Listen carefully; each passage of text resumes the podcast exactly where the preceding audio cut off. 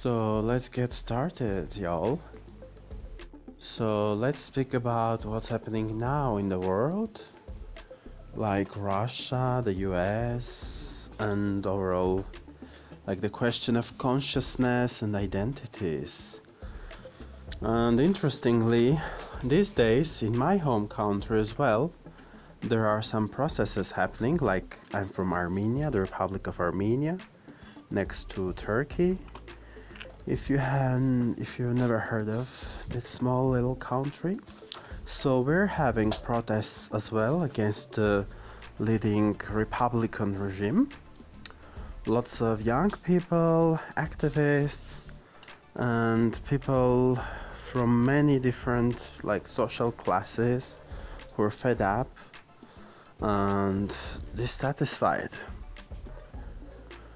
So, like, a question arises why these things are happening and what can be the consequences of this, like, these events. so, the first question, like, why? We're so curious. The human being is a very curious being and that question of why arises so often in our heads. So, one answer to that is identities. See, if you have limited identities, no matter what type of identity it is, if it is limited, then you have to create suffering for yourself and for those who are around you. For instance, if I am a Russian or an American, it means I know who I am and also I know who I am not. Those who are not in my group are not with me. Even with, you know, these ordinary identities, for instance, if I am gay, if I have this strong identity of a gay person, which I had in the past, I know that I have some enemies like homophobic people. Just an example. Or once I had a discussion with a female friend of mine, we were discussing some topic related to how we choose our memories, how to how we choose to mourn over like Paris, but not over Syria, just you know, this kind of ordinary talk. And we had a disagreement, and suddenly during the discussion, she wrote to me on Facebook, like, Oh, yet another man who is teaching me how to think. And I was so surprised by that, because I don't even consider myself a man or a woman. I, I have no strong identity of any kind in my head but I was taken by surprise.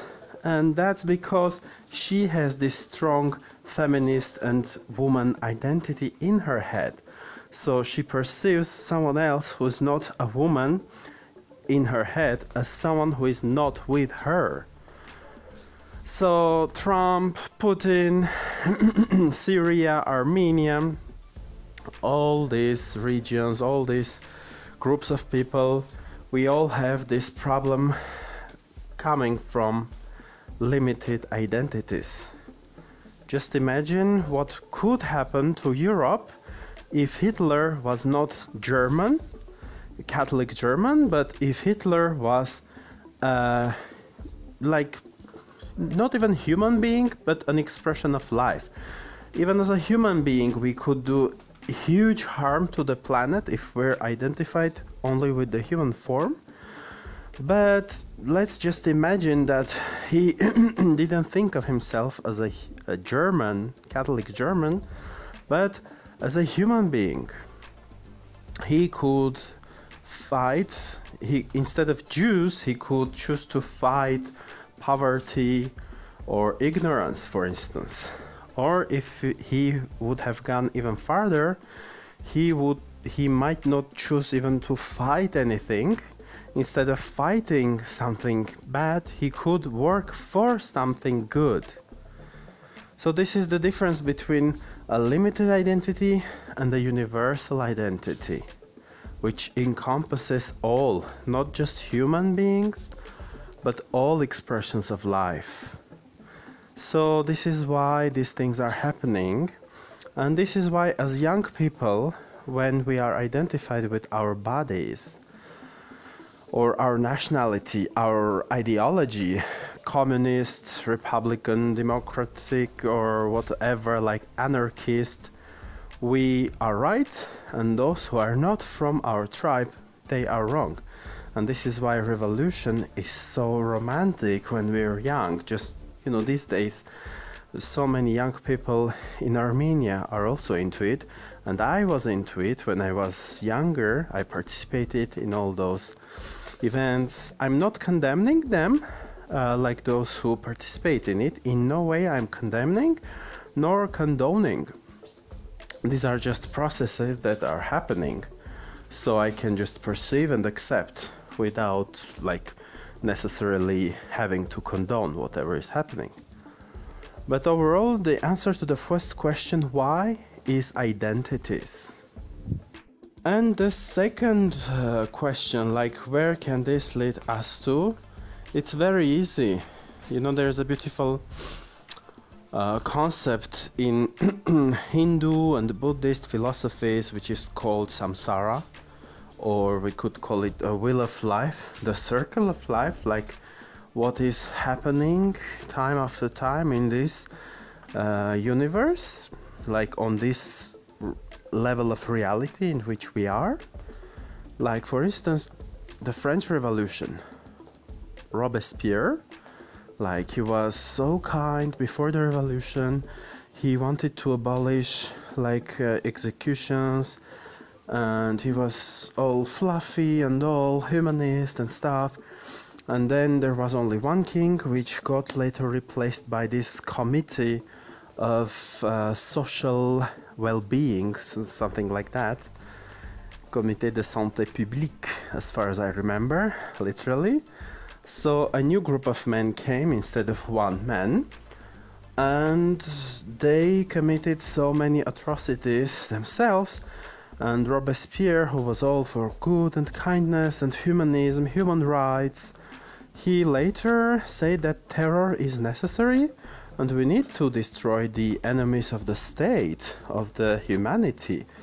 So in France, people started killing in the name of secularism, in the name of advancement and human well being. So that was interesting to see that even for good things, we can kill and we do kill. Or another example is the so called Chinese Cultural Revolution, when again young people, in the name of advancement of the human well being, the new human being with new communist ideology, they were destroying their ancient temples, killing people like priests, doctors, etc. So much of persecution. These ancient Chinese scrolls were burned in the streets, all in the name of advancement, secularism, human well being. So people killed in, in the name of Christ, in the name of Muhammad, but also in the name of secularism. And in Soviet Russia as well, so many different groups of people were persecuted. So this samsara, this wheel of life, is repeating itself time after time uh, because you become what you are fighting against.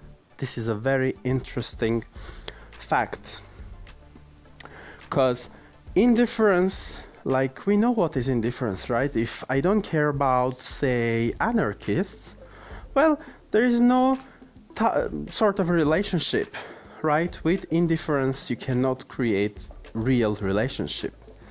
With love, you can create a relationship. For instance, I love you, I like you, I support you, etc., etc. and when you hate or you fight against someone or something, again, you choose to create a form of relationship. I hate you.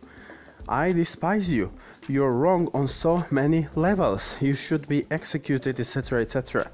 Just notice how much energy, just notice how much energy I am sending to the one or the thing which I dislike. And it's a very dense energy. So I enter into a relationship with whatever or whomever I dislike. And we start to define one another through that relationship. We start to pour energy, if especially the other party also gives in we start to define each other and depend on one another, just like this yin yang uh, sign, like the white semicircle and the black semicircle. It's interesting. From their individual perspectives, you know, the white and the black circles, semicircles, may think that they try to replace one another, they chase one another, maybe.